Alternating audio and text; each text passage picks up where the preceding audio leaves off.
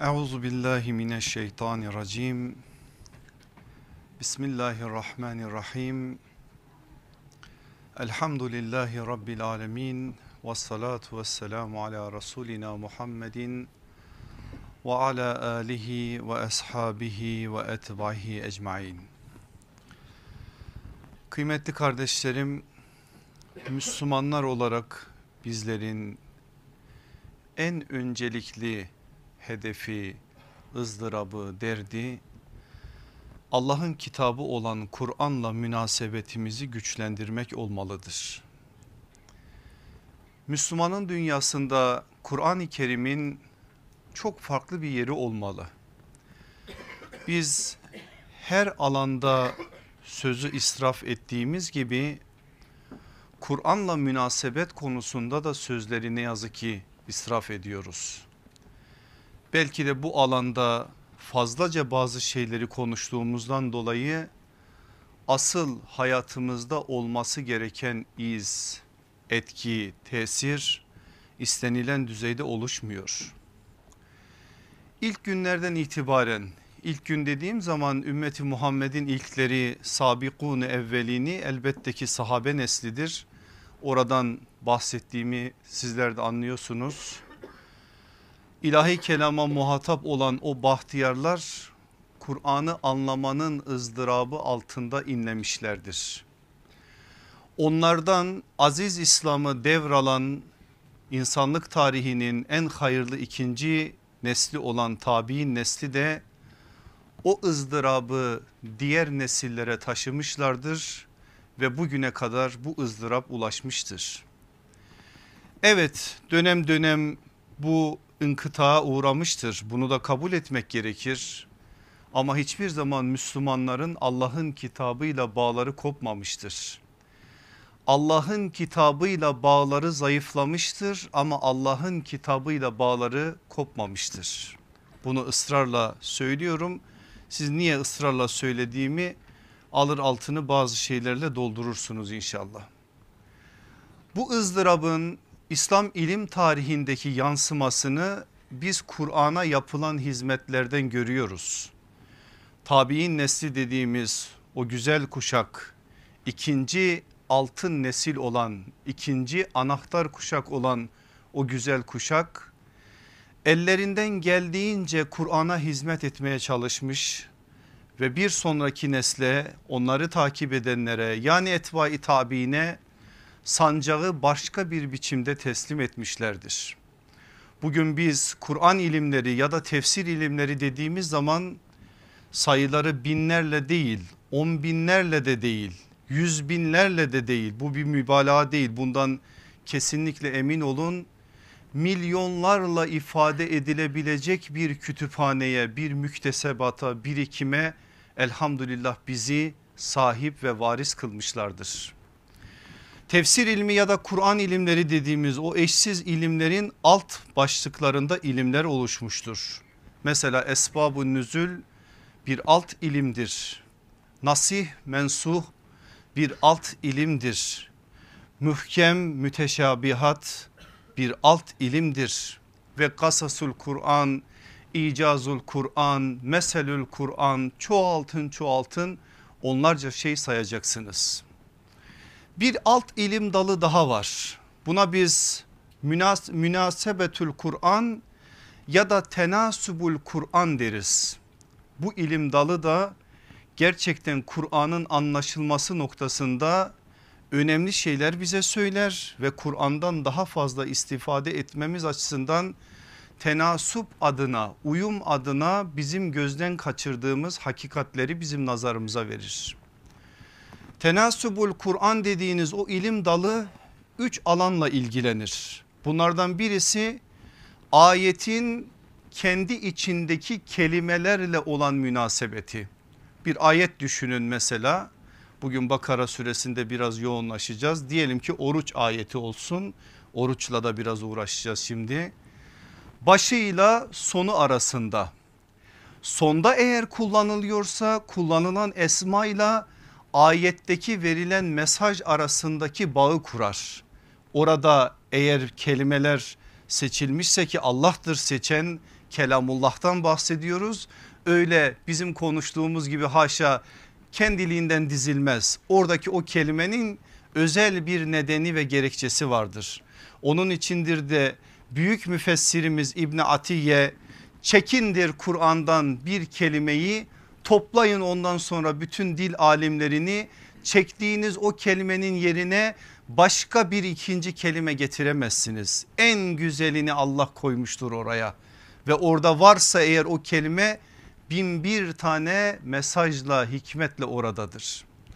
Demek ki tenasubul Kur'an dediğimiz bu eşsiz ilim ayet içindeki münasebetle ilgilenir.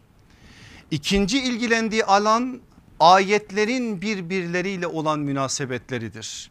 Diyelim 286 ayetlik bir Bakara suresinden bahsediyorsanız siyak ve sibak deriz ya geçen ve gelen öncesi ve sonrasıyla bağlarını kurar neden burada bu ayet var o ilimle uğraşır. Niye burada bu ayet geldi? Öncesinde şu konu vardı birdenbire bu konuya niye geçti? Arkasından gelen bu konu nedir? Bununla aralarındaki irtibatı kurar. Bir üçüncü alan daha vardır ki o alan süreler arası irtibattır. Yani Fatiha'dan sonra Bakara'nın gelmesinin hikmeti nedir? Niye Bakara suresini Ali İmran takip etti? Biz o tertibin de tevfiki olduğuna inananlardanız. Yani Allah Resulü aleyhissalatü vesselama bu işin Cebrail tarafından öğretildiğine inananlardanız. Öyle olduğu için Fatiha'dan Nas'a kadar o güzel 114 tane şehir, memleket, devlet, kainat ne diyecekseniz her bir süre bir kainattır birbirleriyle tenasübü var uyumu var ve süreler arası uyumda Kur'an bununla da ilgilenir. Bu tabi başka bir bahis bizim asıl konumuz bu da değil ama ben sözü bir yere getireceğim için bu bilgiye ihtiyacımız var. Şöyle bir hatırlayalım. Fatihatül kitaptan girdik içeriye Kur'an'ın o eşsiz şehirlerini gezmeye.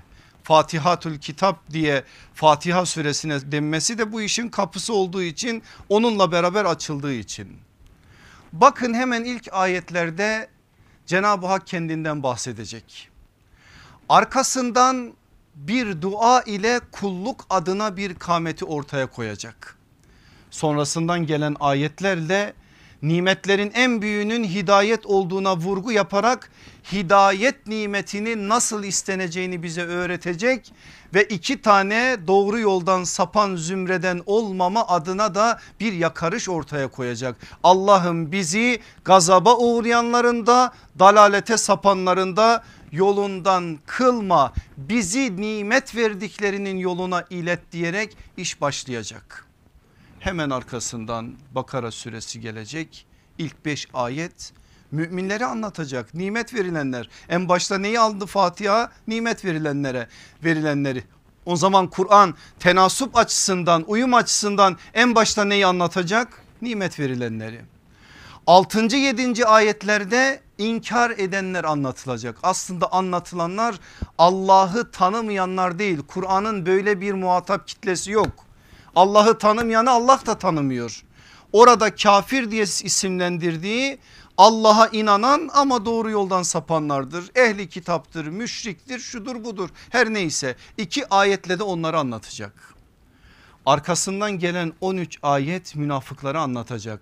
İnsanlık tarihinin en fazla görünen aktörleri öyle olduğu için o aktörün kimliğine ait bilgileri Kur'an daha fazla verecek. Ve ondan sonra başlayacak Bakara suresi bizi alacak götürecek. Nereden nereye ulaştıracak nereden nereye ulaştıracak bizim konumuz olan en son gelip bizi Bakara suresinin 183. ayetinin kapısına yaslayacak. 183. ayetten itibaren Kur'an'ın konusu oruçtur. Orucun anlatıldığı bütün ayetlerde anahtar kavram takvadır. Bunu hiçbir zaman unutmayın. Takva üzerinde orucu anlatır. Ya eyyühellezine amenu kutibe aleykumus siyamu kema kutibe alellezine min kablikum leallekum tettegun. Ey iman edenler sizden öncekilere oruç farz kılındığı gibi size de farz kılındı. Nasıl onlara yazıldı farz olarak size de farz olarak yazıldı. Niye ya Rabbi? Leallekum tettekun umulur ki sakınırsınız. Umulur ki bu manada takvaya erersiniz. Bu konuda bazı şeyleri hayatınızda o oruçla sağlarsınız. Ayet devam ediyor 184'ten konu yine oruçtur. 185 yine oruçtur. Orucun fıkhına değinir bu iki ayet. Hastalıkta oruç nasıl olacak? Yolculukta oruç tutamayanların orucu nasıl olacak? Fidye meselesi nasıl olacak? Ve yine oruçla alakalı diğer hususlar nazara verilir. Sonra Ramazan'ı Ramazan yapan asıl ruhun ne olduğuna dikkat çekilir. Ramazan'ı 11 aya sultan eden en önemli etkenin Kur'an-ı Kerim'in o ayda nazil olduğu hakikati nazarlarımıza verilir. 186. ayete gelince takvanın en önemli azığı olan bakın tenassübe dikkat edin ne olur en önemli azığı olan duaya dikkat çekilir ve duaya dikkat çekilirken Allah'ın kullarına çok yakın olduğu hakikatinin de altı çizilir. Ne isterlerse eğer istemeyi bilirlerse usulüne uygun bir biçimde isterlerse bu manada duaların kabul edileceğine dair çok önemli bir müjde verilir. 187. ayet konu yine önceki konuya devrolur oruçla devam eder. Bu sefer oruç gecelerinde kadınlarla münasebet nasıl olacak? İmsak vakti, iftar vakti nasıl olacak? Ramazan ayının önemli bir ibadeti olan itikaf nasıl olacak? Bunlar anlatılır. 187. ayetin son cümlesi tilke hududullah fela tekrabuha diye devam eder. Bunlar Allah'ın koyduğu sınırlardır. Sakın bu sınırlara yaklaşmayın. Arkasındaki cümle işte böylece Allah ayetlerini insanlara açıklar umulur ki korunurlar der. Geldik 188. ayete. Konu nedir? Rüşvet ayetidir. Rüşvet diye bizim bildiğimiz o önemli mesele Kur'an'da bu ayetle karşılık bulur. Gelin arkasındaki ayete 189. ayete konu nedir? Ayın durumudur. Allah'ın kainata koyduğu ahenk ölçü hilallere aylara takdir edilen o ölçüyle birlikte verilir ve mesele yine bir yönüyle takva ile kapanır. Şimdi benim aziz kardeşlerim asıl bizim derdimiz 189. ayettir bugünkü konumuz itibariyle ama bu bilgilere ihtiyacımız vardı meseleyi anlayabilmemiz için. Sormamız lazım Kur'an'a. Öncesinde oruç sonrasında ayın halleri. 189'un arkasından gelen ayet savaş kıtal ayetleri. Böyle bir sürecin içerisinde 189. ayetin sanki alakadar değilmiş gibi duran bir konu rüşvet meselesiyle ne işi var? Adeta oraya o ayet sanki sonradan iliştirilmiş gibi gö gözükür. Yani biz en azından beşer nazarıyla öyle bakarız ama öyle değil. Eğer münasebetül Kur'an'ı biliyorsak eğer tenasüp meselesini Kur'an'da ne kadar önemli olduğunu biliyorsak orada o rüşvet ayetinin öncesiyle oruçla arkasından gelen hilalin ayın yani hareketleriyle daha doğrusu kainata Allah'ın koyduğu ölçüyle alakası var. Rüşvetin yukarıda oruçla aşağıda ayın hareketleriyle ölçüyle alakası var. Peki nedir alakası? O alakaya bir kulak verelim. Çok şeyler söylenir. Bu nazarla bir okuyun ilahi kelamı. Bakın size neler neler söyleyecek. Ben fazla uzamasın diye üçer mesaj vereceğim size. Mesajlardan biri şu. Oruç bedenin ve ruhun takvaya erişmesi, rüşvete hayır diyebilmek de bu takvanın hayata bir yansımasıdır. Niye orucun arkasından rüşvet geldi? Alıyor muyuz cevabı? Alıyoruz. Oruç bedenin ve ruhun takvaya erişmesi, rüşvete hayır diyebilmek de bu takvanın hayata bir yansımasıdır. Unutmayın benim aziz kardeşlerim eğer burada bu ayet geldiyse bizim zihnimize bir hakikati çakmak istiyor Kur'an'ımız. Oruç iç disiplindir. Rüşvete hayır diyebilmek dış disiplinin bir parçasıdır. Burada bu ayetin orucun arkasından gelmesinin hikmeti de budur. İkinci mesaj oruç imsakla başlayıp iftar vaktiyle biten bir ibadet. Rüşvete hayır diyebilmek ise orucu hayata yaymak yani hayatı Ramazanlaştırabilmektir. Biz bu ikinci mesajı da alır mıyız buradan? Alırız. Bunu tekrar edeyim. Oruç imsakla başlayıp iftar vaktiyle biten bir ibadet.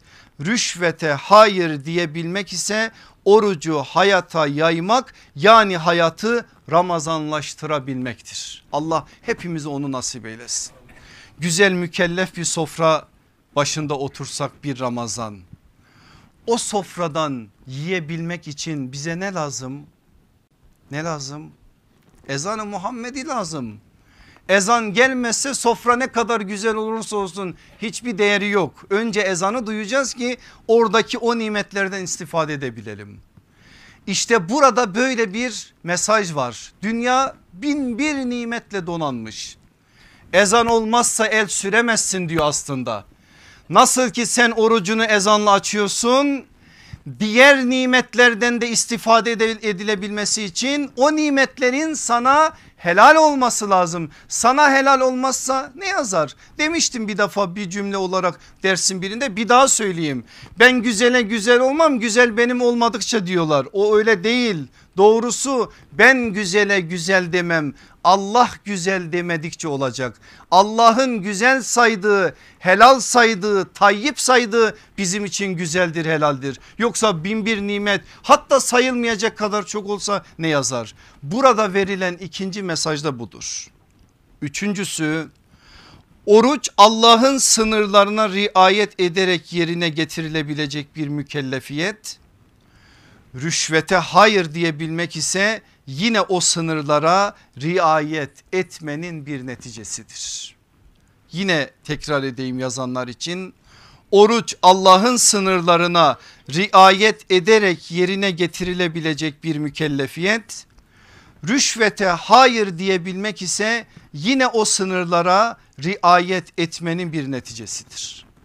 Üç mesaj verdim siz bunları çoğaltın. Alınabilir mi başka mesajlar? İnanın ki alınabilir ya aşağısıyla 189. ayetin 190. ayetle irtibatı nedir? Onun için de ben size 3 mesaj vereyim. Allah kainatta her şeye bir ölçü koymuştur. Mala ve emeğe koyulan ölçü de haksız yere yenilmemesidir. Yukarıyla aşağıyla irtibatlandırdığımız zaman bu mesajı da alıyoruz. Allah kainatta her şeye bir ölçü koymuştur. Mala ve emeğe koyulan ölçü de haksız yere yenilmemesidir. İkincisi iyiliğin, güzelliğin, hakkaniyetin ölçüsünü insanlar değil Allah koyar. Öyleyse kullara düşen bu ölçülere riayet etmeleridir. Üçüncüsü mutlak manada felah. Felah kelimesini Türkçeleştirelim mi Türkçeleştirmeyelim mi? Ezanı Muhammedi bir dönem bu topraklarda Türkçeleştirenler o kelimeyi Türkçeleştirmemişler. Hepsini Türkçeleştirmişler. Allah bile Tanrı olmuş ama o kelime olduğu gibi durmuş. Niye? Çünkü haydi felaha demek haydi kurtuluşa demektir. Haydi kurtuluşa demeyi insanlar anlamasın diye haydi felah haydi felah olarak kalmıştır. Biz de felah olarak bırakalım mutlak manada felah yani kurtuluş onu öyle bilin. Allah'ın koyduğu ölçülere riayet ederek yaşamaktır. Ölçülü yaşamak takva, takvalı yaşamak felaha ermektir. Son cümleyi sadece tekrar edeyim. Ölçülü yaşamak takva, takvalı yaşamak ise felaha ermektir. Nasıl bir Kur'an'ımız varmış görüyorsunuz değil mi? Allah nasıl bir nimette bize, bizlere hitap etmiş. Böyle bir nimetin kıymetini bilmemek en büyük nankörlük, en büyük akılsızlık. Allah bizi bundan muhafaza etsin. Amin. Allah bizi Kur'an'a hem talebe hem de Kur'an'a kurban etsin. Kur'an'a kurban olmak Kur'an'a yakın olmaktır. Kur'an'a yakın olmak da sonunda Kur'an yolunda ölmektir. Allah bunu da bizlere nasip eylesin. Şimdi benim aziz kardeşlerim bu bilgileri aldık. Bunlar önemli şeylerdi. Geldik Bakara suresi 188. ayete. Bu ayet Kur'an-ı Kerim'de rüşvet ayeti diye bilinen bir ayet. Ne diyor Rabbimiz bu ayette?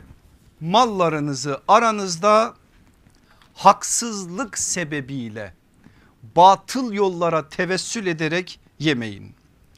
Kendiniz bilip dururken yani bu işin farkındayken insanların mallarından bir kısmını haram yollardan yemeniz için o malları hakimlere, idarecilere ver, vermeyin. Bakara 188. Ayet kısa gayet net anlaşılabilir bir ayet. Onun içinde rüşvet meselesinde bu ayet Kur'an'ın delili olarak gösterilir. Başka ayetler de var onlara da şimdi değineceğiz. Ayette geçen bir kelime çok önemli. Nedir o kelime biliyor musunuz? Tutlu. Tutlu delv. Delv ney? Kova. Tutlu kovanın su kuyusuna sarkıtılması. Maldan alınmasını Kur'an böyle izah ediyor bize. Bu ne demek? Burada bir mecaz var. Hakikate yönelik olarak da bizi ulaştırdığı bir mesajı var. Eğer siz hakkınız olmayan bir malı alırsanız bu şuna benzer. Bir kuyuya bir kova sarkıtıyorsunuz oradan çekip su alıyorsunuz. Aldığınız o su haksız yere alındığı için rüşvet diye isimlendiriliyor. Daha doğrusu mana öylece oturmuş oluyor. Zihnimizde bir çağrıştıralım. Şimdi Kur'an'ın kullandığı bu kelime önemli bir kelime. Bu kelimenin bize verdiği mesajı da alalım ki rüşvet meselesi tam net bir biçimde zihnimize oturmuş olsun. Bir su kuyusu tasvir edin. Siz de yanı başındasınız. Bir tane ip var. İpin ucunda bir kova var. O kovayı salk, sarkıtıyorsunuz kuyunun içine. Kuyudan suyu çekiyorsunuz. Çektiğiniz o su sizin kısmetiniz oluyor. O kısmetin haram olması için bazı şeyler önemli. Eğer oraya haram bulaşması adına bir şey konuşacaksak demek ki orada bir problem var. Ne gibi? Mesela kovanız sizin ama ip sizin değil. Sizin olmayan bir ipi aldınız kovaya bağladınız kuyuya sarkıttınız oradan bir ku, kova su aldınız. Ne oldu? Kısmetinize haram bulaştı size ait olmayan bir ipi kullandınız sahibinden izinsiz bir biçimde. Kova sizin, ip de sizin, kuyu sizin değil. Sizin olmayan bir kuyuya bir kova salkıttınız oradan su çektiniz. Ne yaptınız? Kısmetinize haram bulaştırdınız.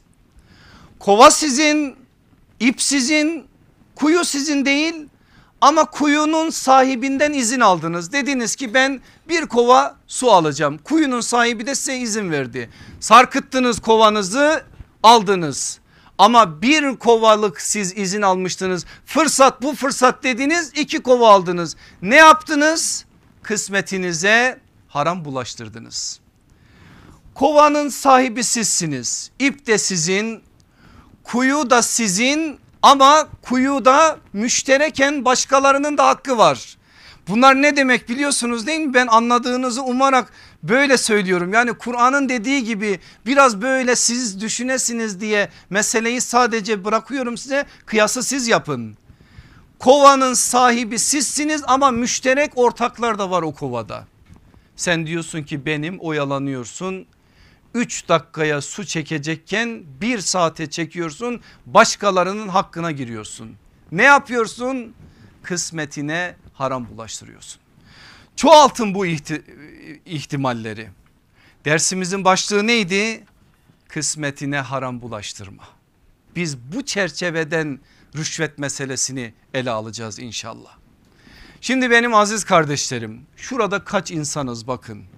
Yukarıda da hanımlar var kardeş olanlar da var. Benim kardeşim de var mesela burada. Belki sizin de kardeşleriniz vardır. aynı anneden aynı babadan olsak bile hiçbirimiz birbirimizin aynısı değiliz. Allah hepimizi orijinal olarak yaratmıştır. Hepimiz kardeş olanlar bile birebir aynı değildir. Bir babadan bir anneden 10 tane çocuk olur onu da 10 ayrı dünyadır. Kabiliyetleri ayrıdır, mizaçları ayrıdır, karakterleri ayrıdır. Fiziksel anlamda ayrılıklar onları biliyorsunuz onlar ayrı ama mizaç itibariyle karakter itibariyle kabiliyet itibariyle ayrıdır. Birinin bir alanda olan kabiliyeti başka birinde yoktur. Öyle olduğu için de Allah kısmetimizi elde etme adına dünyaya bizi böyle sevki ilahiyle sevk etmiştir. Hepimiz bize takdir edilen rızkın arkasındayız. Helal lokma noktasında en azından Müslümanlar olarak bizim öyle bir ızdırabımız var. O manada bir ızdırapla inliyoruz. Allah bizi birer kuyu sahibi kılmış yani. Ellerimizde birer ip de var birer kova da var. Ama usulüne uygun bir biçimde o kova, kuyudan su çekersek eğer kısmetimize haram bulaştırmayız. Yok bu manada başka şeyler yaparsak şeytan zaten pusuda duruyor. Şeytan helalin düşmanıdır. Harama bayılır şeytan haramla işi yok sen harama girdin mi tamam şeytanın yolundasın zaten. Ama helal adına bir ızdırabın varsa seni o helalden saptırma adına elinden gelen her şeyi yapar süsler püsler allar pullar seni o harama sokmak için 40 tane farklı senaryoyla bir yöne doğru sevk etmek ister. Ama ne yapacaksın? Serlefayı unutma kısmetine haram bulaştırmayacaksın. Allah bulaştırtmasın inşallah. Bir amir düşünün. Mesela böyle parayla falan çok uğraşan bir alim. Zülfiyar'a dokunur mu bilmiyorum ama somut örnek vereyim ki anlaşılsın. Mesela bir belediye başkanı. Şimdi millete hizmet etme adına toplumun önünde şeytan normal sıradan bir insanla ne kadar uğraşırsa onunla 10 kat daha fazla uğraşır nimetlerin değer ve kıymeti arttıkça kapasitesi arttıkça bu taraftan külfet de artacak. Dolayısıyla imtihan da ona göre şiddetli olacak. E şeytan akıllıdır. Akıllı olduğu için zaten şeytan oldu. Şeytan akıllıdır. Kur'an'dan da öğreniyoruz. Önden gelecek, arkadan gelecek, sağdan gelecek, soldan gelecek. Ayağı kaydırmak için senaryoları devreye koyacak. Sağdan geliyor mesela. Ne diyor? Diyor ki sen İslam düşmanlarına karşı güçlü olmalısın. Zayıf bir idareci olur mu? Senin gücün olmalı, paran olmalı. Sözünü geçirebilmen için bu güce ihtiyaç var. Onun için bu manada bazı şeyleri yapabilirsin. Aslında bak sen Osmanlı'ya Osmanlı'da da devlet ricali çok daha farklı bir biçimde kendilerini yansıtırlardı. Dolayısıyla sen de o manada kendini yansıtabilirsin. Bir şeyler söyler söyler söyler kovayı yanlış kuyuya daldırmak için o adamın ayağını kaydırma noktasında allayarak pullayarak bazı şeyleri onun nazarına koyar. Eğer o insan Allah bütün idarecilerimizin ayaklarını sabit tutsun ve kaydırmasın. O insanda kaymazsa bu sefer soldan gelir. Nedir biliyor musunuz? İki dönemdir millet için çalıştın. 10 senedir yedin bitirdin kendini. Gecen belli değil gündüzün belli değil. Şeytan diyor bunları. Şeytanın oyunlarıdır bunlar. 10 sene sen ticarette çalışsaydın dünya kadar para kazanırdın. Hiç değilse kaybettiğini telafi ettir. Soldan yaklaşınca bakın ambalaj değişti başka bir şeyleri söylüyor oradan kaydırmaya çalışır. Yok o insan Hazreti Yusuf gibi bu manada hiçbir şey onu istikamet çizgisinden sarsmıyor. O manada şeytan yine istediğini elde edemedi. Şimdi önden geliyor şeytan. Allı pullu bakımlı alımlı çalımlı bir hanım bir sekreter bir şu bir bu kaydırır bir defa ayağını bir ömür o yaptığı yanlışı telafi edip orada tevbe ve istiğfarla Allah'ın kapısını zorlayacağına şeytan çünkü adama bir defa yaptırır ondan sonra bu sefer onu mazereti kılarak başka şeyler yaptırır. Onu bu manada düzelteceği yerde bir yanlışı bin yanlışla devam ettirir. Allah korusun şeytanın dediğini yapar. Diyelim ki onu da yapmadı. Arkadan gelir şeytan bu sefer. Sinsi bir biçimde gelir. Bazen sadık bir dost gibi gelir. Bazen başka bir kimlikle gelir arkadan yaklaşır yaklaşır yaklaşır en aciz bulduğu zaafta bulunduğu bir yerde hançerini çıkarır onun manevi hançeridir şeytanın onu insanı orada yaralar. Böyledir bu manada her an bu imtihanlarla karşı karşıyadır o insan. Ama bu tehlike sadece siyasiler ve bürokratlar için değil benim aziz kardeşlerim. Adalet meselesinde söyledim bu meselede de bir daha söyleyeyim. Sadece hakimler ve savcılar için de değil. Mesela hakimler, savcılar ya da başka işte kadıyla uğraşanlar, kadayla yani hukukla uğraşanlar için de değil. Ben mesela kendim için söyleyeyim. Hocalar için yok mu? Talebeler için yok mu? Vallahi var. Bu alan böyle bir alan. Siz buradan üzerinize alın. Dolayısıyla her an biz bu imtihanla karşı karşıyayız. Hiç kimse demesin ki bu iş benimle alakadar değil. Bu iş hepimizle alakadardır. Hepimizle alakadar olan bir meseleyi konuşuyoruz zaten. O zaman bir tanıyalım rüşveti. Rüşvet ne demek? Bir bilelim. Bilelim ki tedbirimizi ona göre alalım. Arapça bir kelime rüşvet. Sözlükte başka anlamları var ama direkt istilahi manasına yakın olan manaları şu haksız bir menfaat sağlamak için verilen ödül, ücret veya ödenen bedel. Reşf kökünden geliyor. Onun için reşvet ya da rişvet de deniyor. Fıkıhtaki anlamı da şu yetki, görevi veya nüfuzu kötüye kullanarak sağlanan gayrimeşru menfaati ifade eder. Fıkıhta geniş bir alanı var bu alanın. Biz zaten oralara girmeyeceğiz. İlgili olanlar kendi hukuklarını, fıkıhlarını öğrenmeleri için mecburen ona müracaat etmeleri gerekir.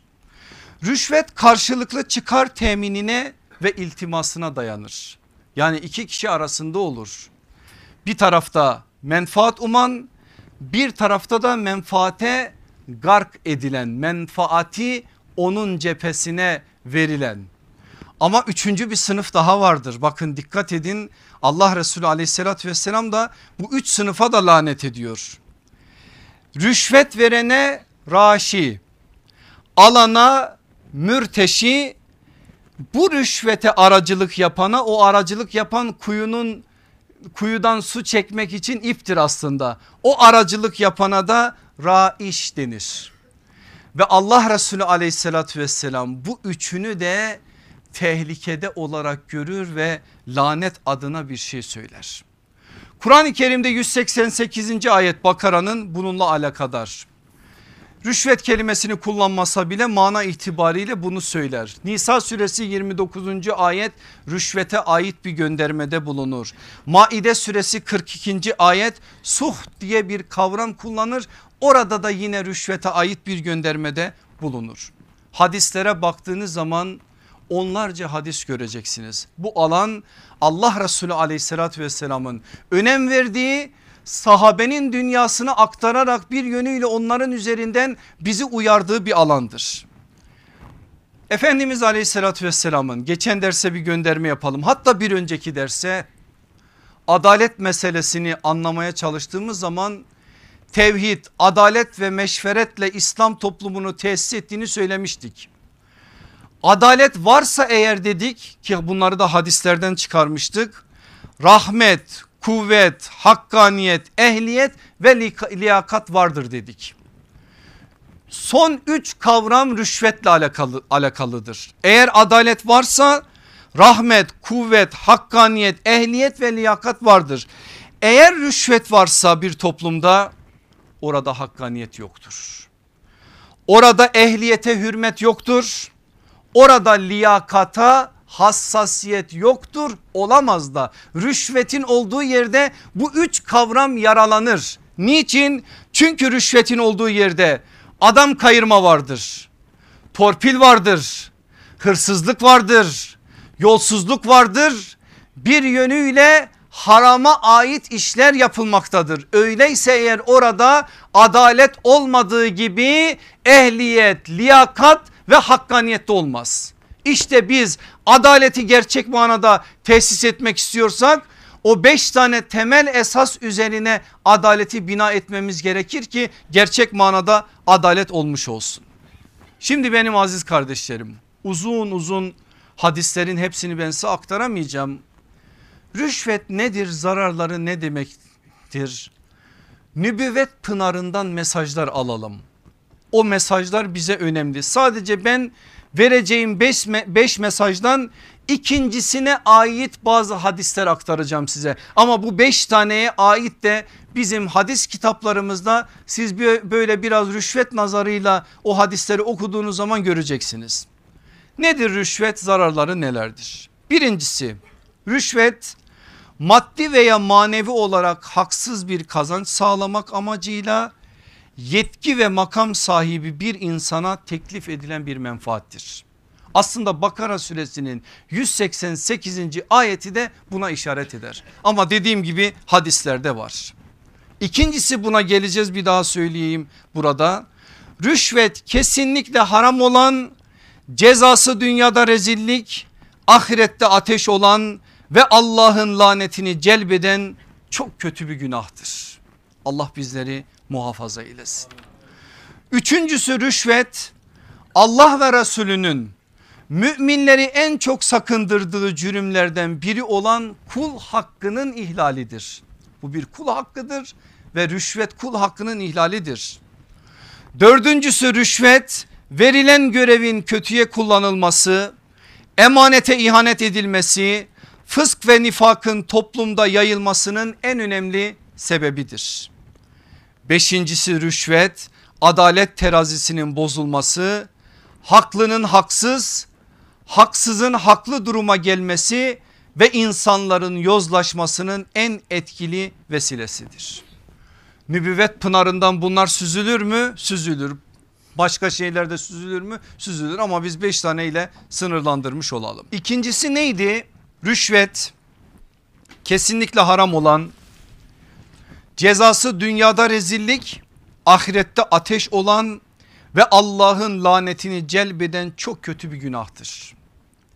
Ebu Hureyre radıyallahu anh'ın naklettiği bir hadiste ne buyurur biliyor musunuz aleyhissalatü vesselam Efendimiz?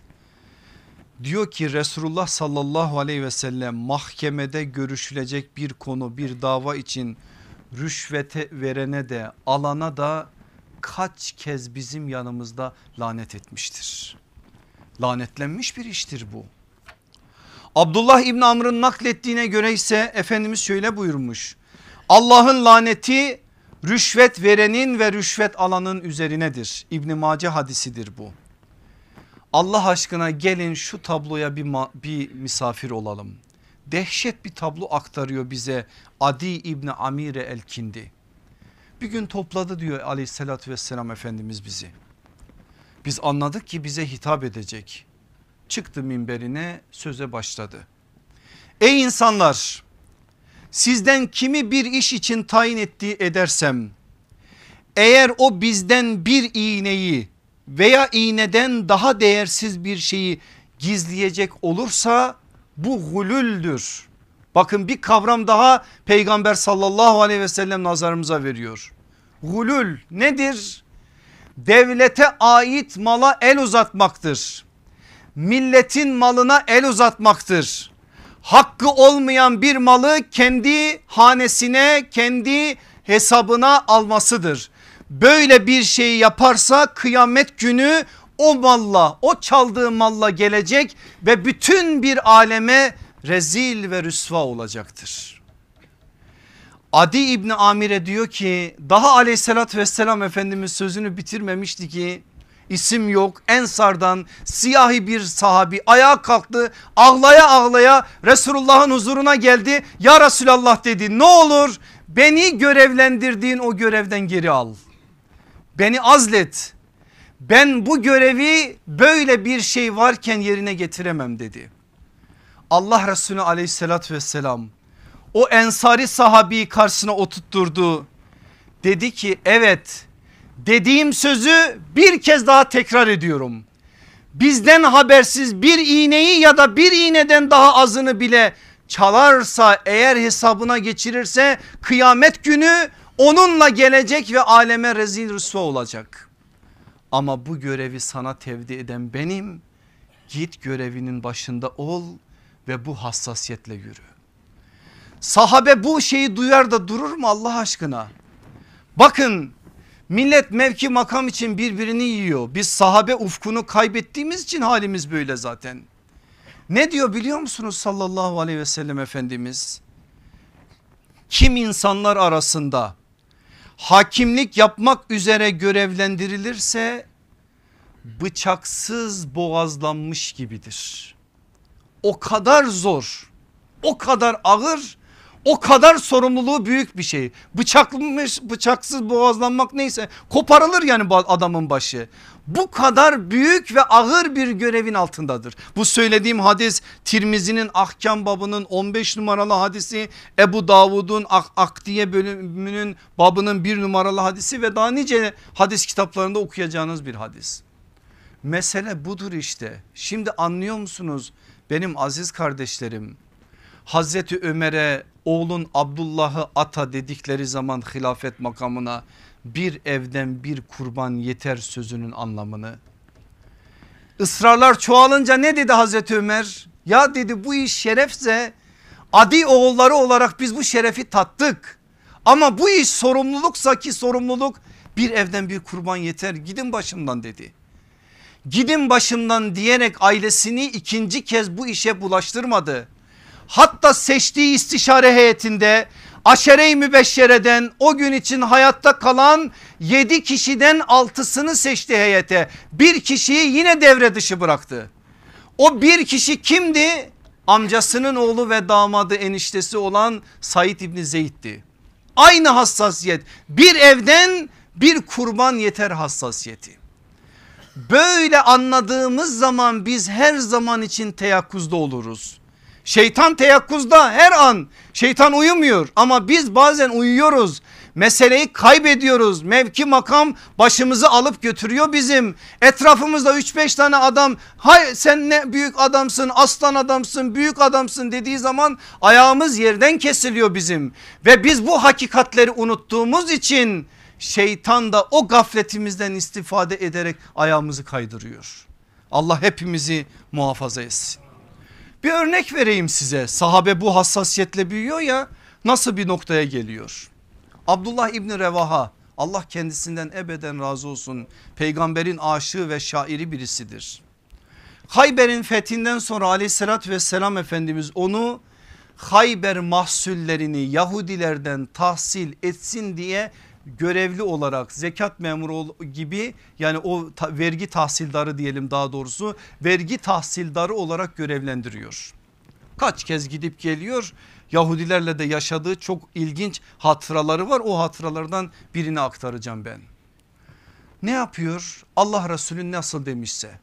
Mahsulü kaldırtıyor ikiye bölüyor birini alıyor. Bu Allah ve Resulünün hakkıdır diyor. Bu da sizin hakkınızdır diyor en ufak bir adaletsizliğe kapı açmadan. Ama Yahudiler bakıyorlar ki olmuyor. Onların ihanet girmiş damarlarına girmiş onların. Gelip Allah Resulüne bir gün şikayet ediyorlar Abdullah İbni Revaha'yı.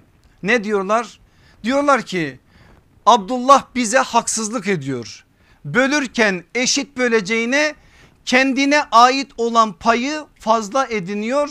Dolayısıyla bize haksızlık yapılıyor. Allah Resulü aleyhissalatü vesselam adamını tanır tanımaz mı? Şöyle bir şey söylüyor Yahudilere. Tamam diyor Abdullah haksızlık mı ediyor?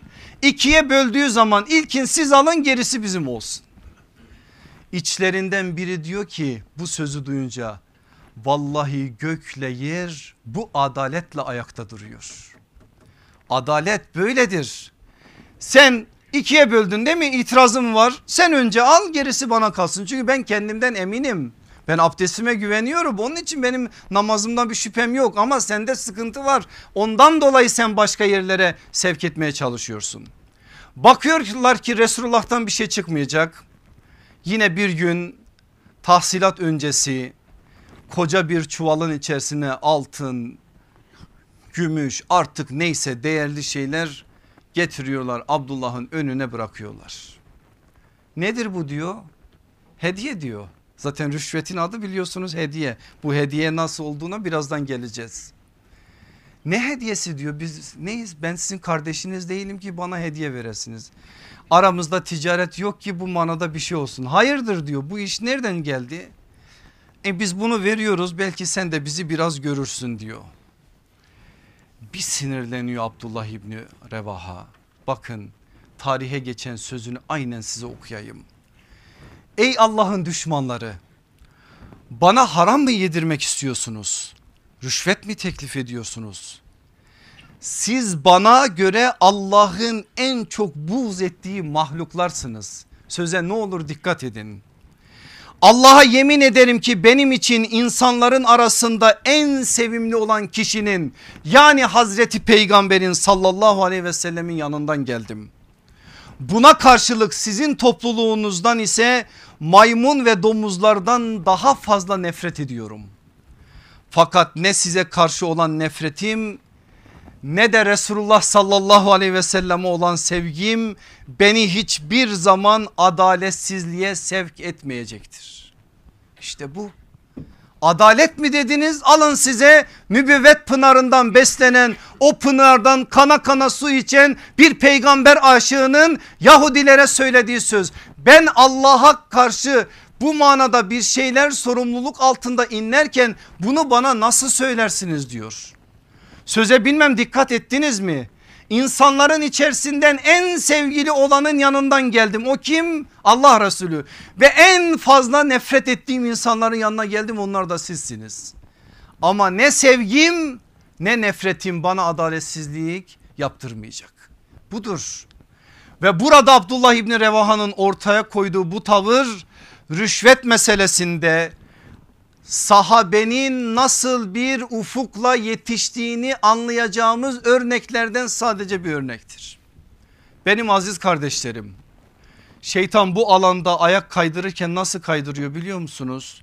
İki tane şeytanın süslü lafı var. Rüşvet değil hediye ben istemedim onlar verdi. İstemiyorum yan cebime koy diyorlar diye bir ara istemedim onlar verdi. Bakın bunun zemini nübüvvet pınarında nasıl? Aleyhissalatü vesselam Efendimiz Ez kabilesinden İbnül Lütbiye'yi bir yere zekat tahsildarı olarak gönderiyor. İbnül Lütbiye gidiyor topluyor zekatları o insanlar da biraz hediye veriyorlar İbnül Lütbiye'ye. O hediyeler elinde Allah Resulü'nün huzurunda. Ya Resulallah diyor işte falanca kabilenin zekatı şurada bunlar da benim diyor. Bunlar da bana hediye. Olayı nakleden sahabi diyor ki bir anda yüzünün rengi değişti Efendimizin. Biz anladık bir şeyler var ama bir şey demedi. Çabuk dedi toplayın insanları. Demek ki oturmamış zihinlere bir şeyler. Çabuk toplayın insanları dedi. Ve orada insanlara bir hitabede bulundu. Dedi ki eğer babasının ve anasının evinde otursaydı bu adama o hediyeler verilir miydi yoksa verilmez miydi bir baksın. Canımı elinde tutan Allah'a yemin ederim ki herhangi bir kişi zekat malından haksız bir şey alırsa kıyamet gününde aldığı o malı boynunda yüklenerek getirilir. Çaldığı bir deve ise inleyip bağırarak eğer sığır ise böğürerek koyun ise meleyerek getirilir. Adam çalmamış söylediği gibidir hediye verilmiş ama zekat tahsildarı olarak gitmiş oraya Allah Resulü aleyhissalatü vesselam bu işi de hırsızlık gibi görüyor ve diyor ki babasının ya da anasının evinde otursaydı o hediye kendisine gelir miydi?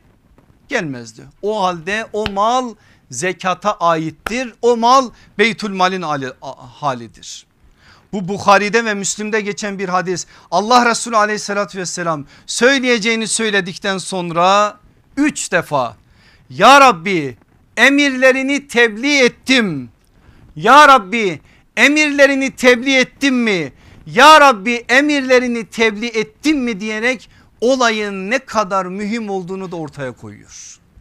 Bilmem bizim dünyamızda da o gün sahabenin dünyasında oluşturduğu kadar etki oluşturmuş mudur bu söz bilmiyorum. Ama aleyhissalatü vesselam Efendimiz çok çok önemli bir şey söyledi.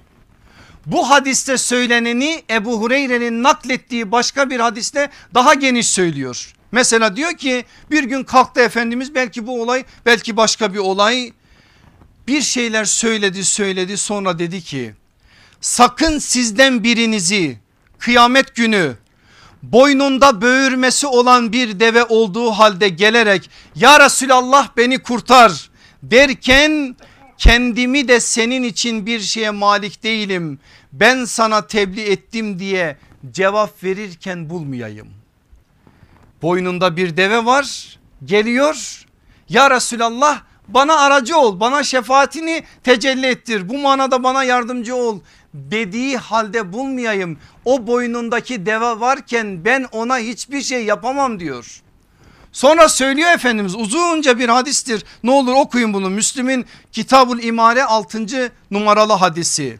Koy, boynunda bir sığır, boynunda bir koyun aşağıya doğru gidiyor. Boynunda bir elbise, bir başkasının hakkı böyle böyle söyleyerek sallallahu aleyhi ve sellem bu manada bir hak boynundayken o gün benim yanıma gelmesin diyor o. Gelse bile ben ona bir şey yapamam diyor. Allah Resulü aleyhissalatü vesselamın bu feryadı niçin? Bu meselenin ehemmiyetini önemini nazarlara vermek için. Böyle olduğu için sahabe bu konuda çok ama çok hassastır.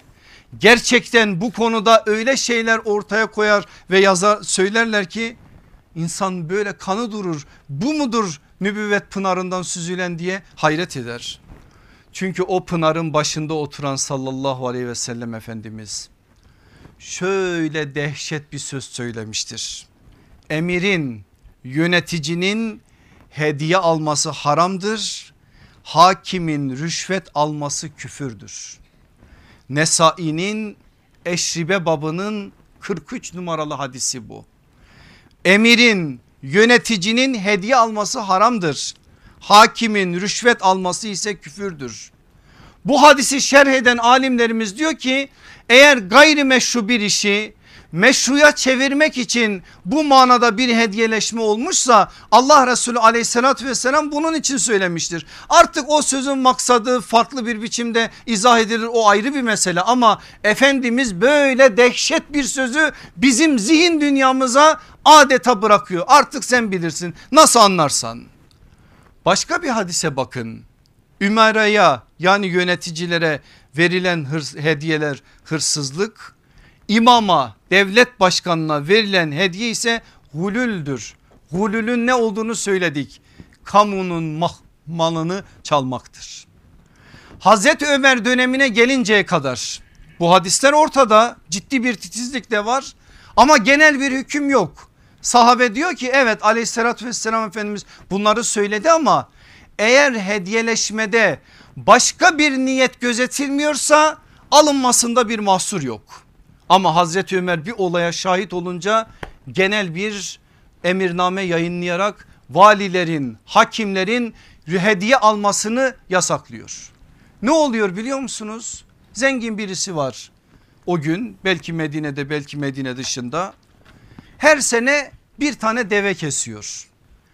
Devenin en güzel budunu da Hazreti Ömer'e hediye olarak gönderiyor. Hazreti Ömer de hediyeyi alıyor Ondan sonra onu tasadduk ediyor. Birkaç sene bu arka arkaya devam edince bir gün o deveyi hediye olarak gönderen adamın bir davası oluyor. Dava Hazreti Ömer'e intikal edince şöyle bir şey söylüyor. O deveyi hediye olarak gönderen zat ey müminlerin emiri butun deveden ayrıldığı gibi aramızdaki davayı hallediver. Şimdi adam belki de masumane söyledi bilemiyoruz. Butun deveden ayrıldığı gibi hani sana bir but geliyor onu kastediyor. Butun deveden ayrıldığı gibi aramızdaki bu davayı hallediver. Ben nasıl halledeceğimi biliyorum diyor. bir daha o adama bana sakın deve getirme diyor. Adam yalvar yakar ben kastım o değil şudur budur hayır sen kıyası onun üzerinden yaptınsa bana bundan sonra deve gelmeyecek. Sonra diyor ki eğer diyor bu adam emir el müminin olarak bana bunu cesaret ettiyse valilere kim bilir kimler neyi cesaret ediyorlardır. Bütün valilere emirname gönderiyor. Bundan sonra hiçbir vali hiçbir hakim hediye almayacak. Asla kabul etmeyecek diyor. Genel bir kuraldır bu. Hazreti Ömer döneminde bu kural uygulanıyor.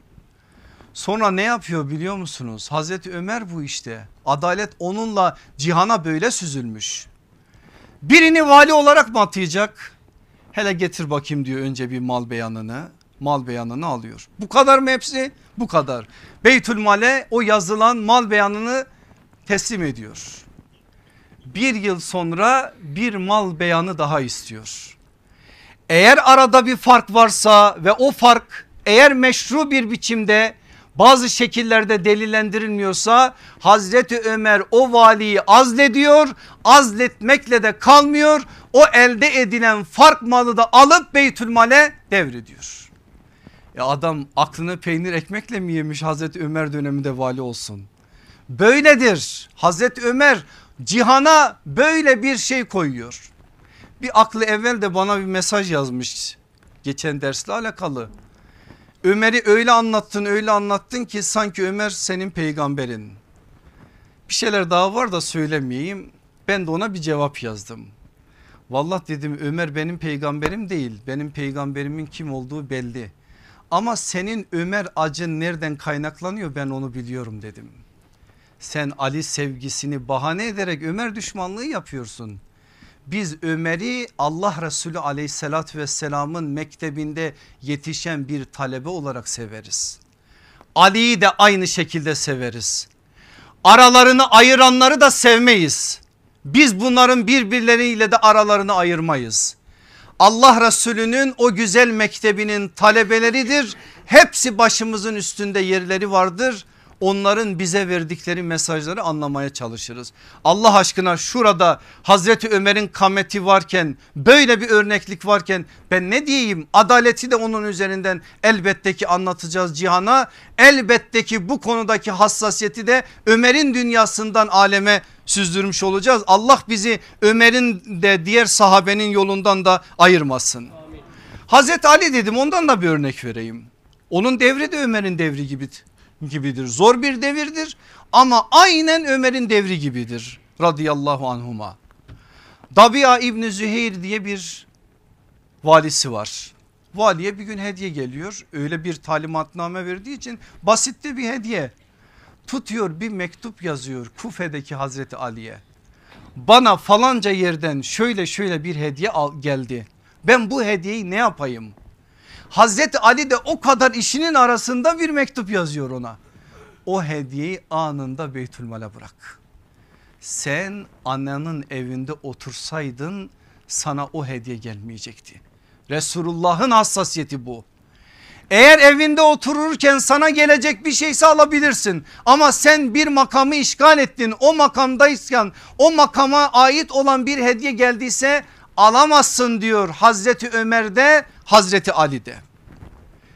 Ya İslam tarihinin ikinci Ömer'i Ömer İbni Abdülaziz rahmetullahi aleyh aynı hediyeleşme devam ediyor ben almayacağım diyor valilere de yasaklıyor.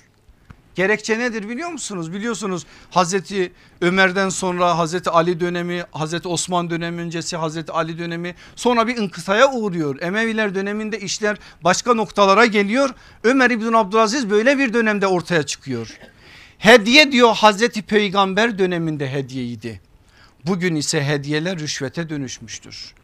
Artık bundan sonra her hediyeyi ben rüşvet olarak sayarım diyor. Ömer İbn Abdülaziz döneminde böyle ve Ömer İbn Abdülaziz'in tavrı böyle. Siz buradan alın alacağınızı. Hanefi fukasından Hüsam-ı Şehit bu sözün üzerinde bir cümle söyler. O cümleyi de size okumak istiyorum.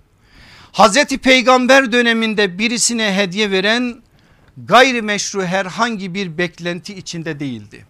Amaç sadece sevgiyi ve muhabbeti pekiştirmek idi. Daha sonra ise bu durum değişti ve hediye veren karşı taraftan gayrimeşru bir menfaat elde etme amacıyla hediye vermeye başladı ki bu işte tam da rüşvet anlamına gelir. Hanefi fukasından Hüsam-ı Şehid'in tespiti bu ki isabetli bir tespittir.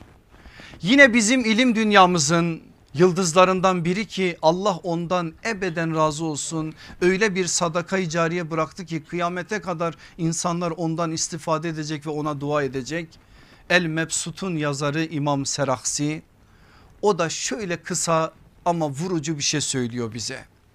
Hediye bir kapıdan girince öteki kapıdan emanet, sorumluluk bilinci çıkar.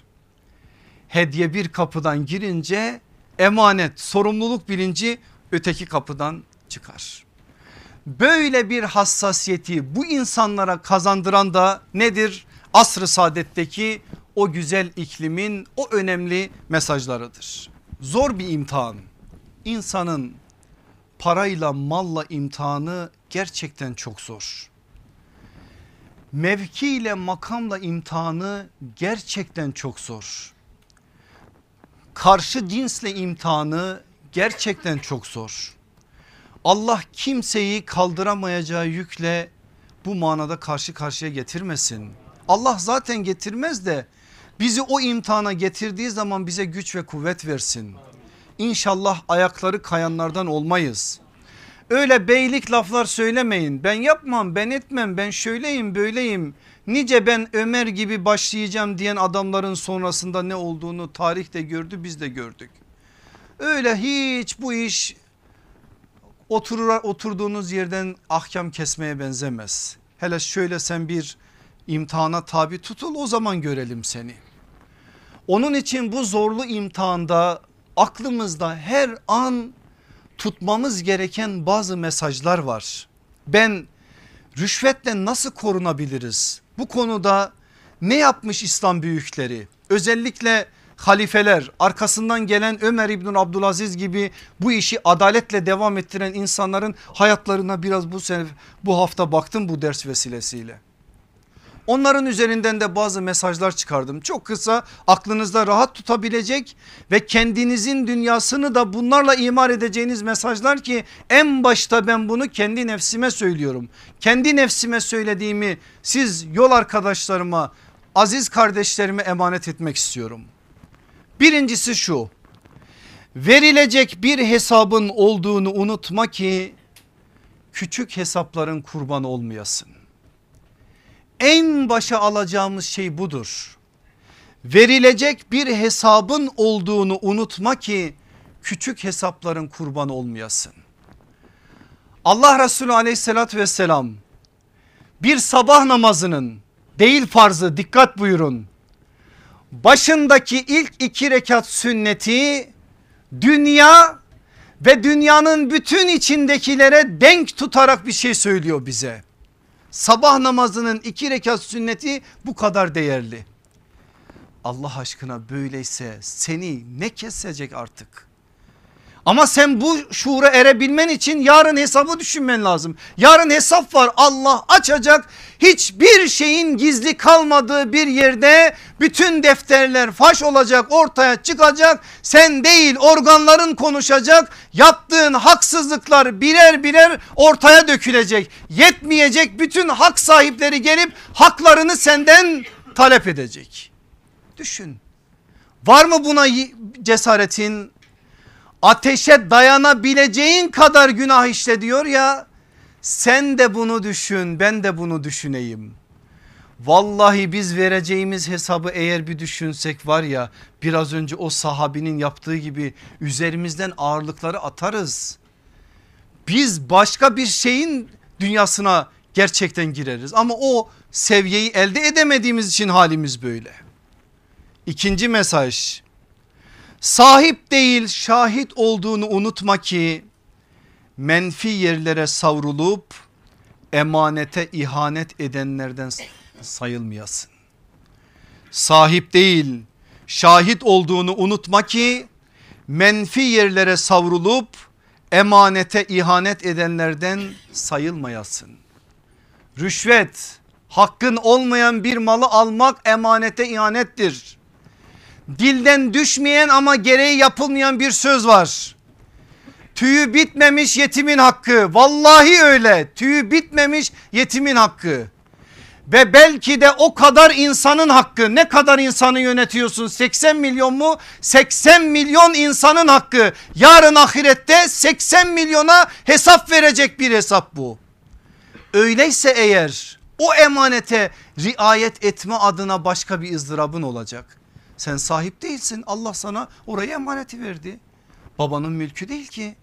Sen kendini oranın da hayatında şahidi göreceksin. Ve her zaman için emanete ihanet etmeme adına bir ızdırapla inleyeceksin. Üçüncüsü helal dairenin keyfe kafi olduğunu unutma ki saadeti başka kapılarda aramayasın. Helal daire geniştir, keyfe de kafidir. Vallahi de böyledir, billahi de böyledir. Ama şeytan allar pullar. Helal dairede Allah sana vermiştir bir hanım cennet hurilerinden bir huridir. E bu hanım yaşlandı sana bu kadar çocuk doğurdu. Biraz yaşlandıkça vücut bozuldu farklı bir noktaya geldi. Senin de zafiyetin var o alanda Allah seni geldi bir şeyle imtihan etti. Şeytan sana alladı pulladı kaydırdı ayağını. Sen helal dairede alacağın o güzelliği başka kapılarda aramaya başladın. Bu sefer de başladın bahaneler üretmeye. Yok hanım şöyleydi yok bilmem şu bey böyleydi.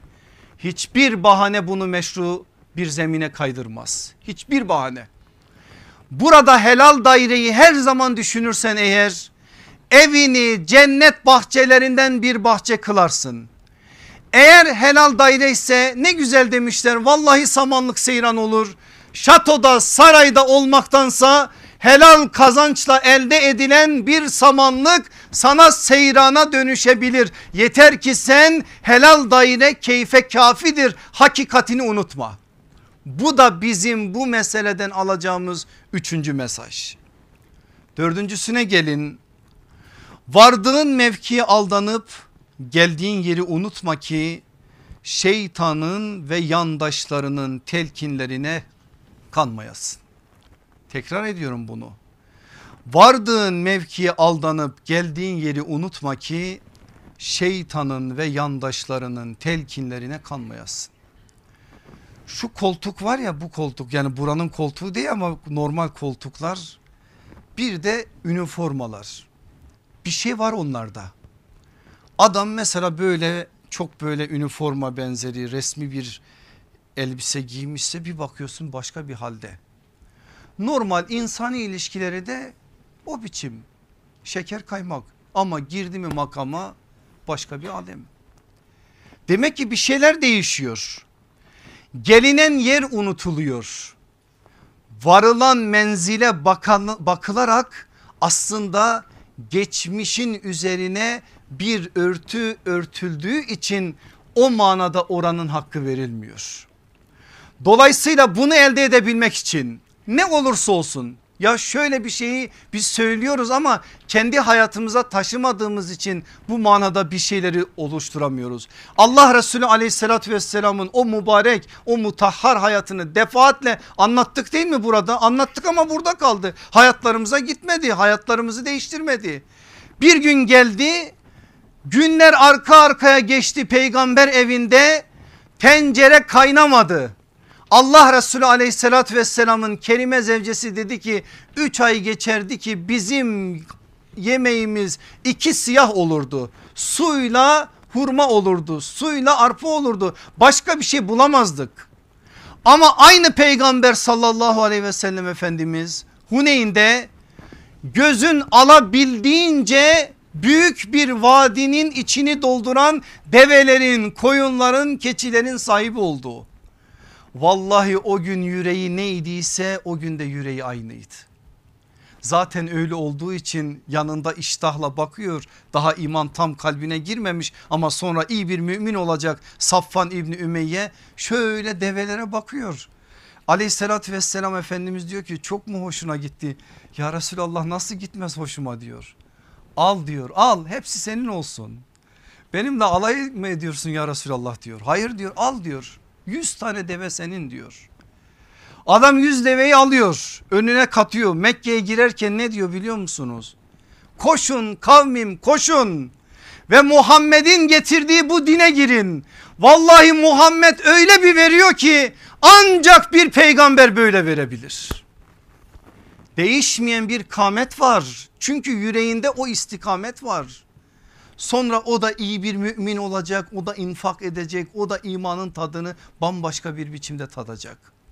Sen geldiğin yeri unutmazsan, geldiğin noktaya bakıp da başka şeyleri nazara almazsan kayarsın Allah korusun şeytanın ve yandaşlarının telkinlerine bu manada kapılırsın.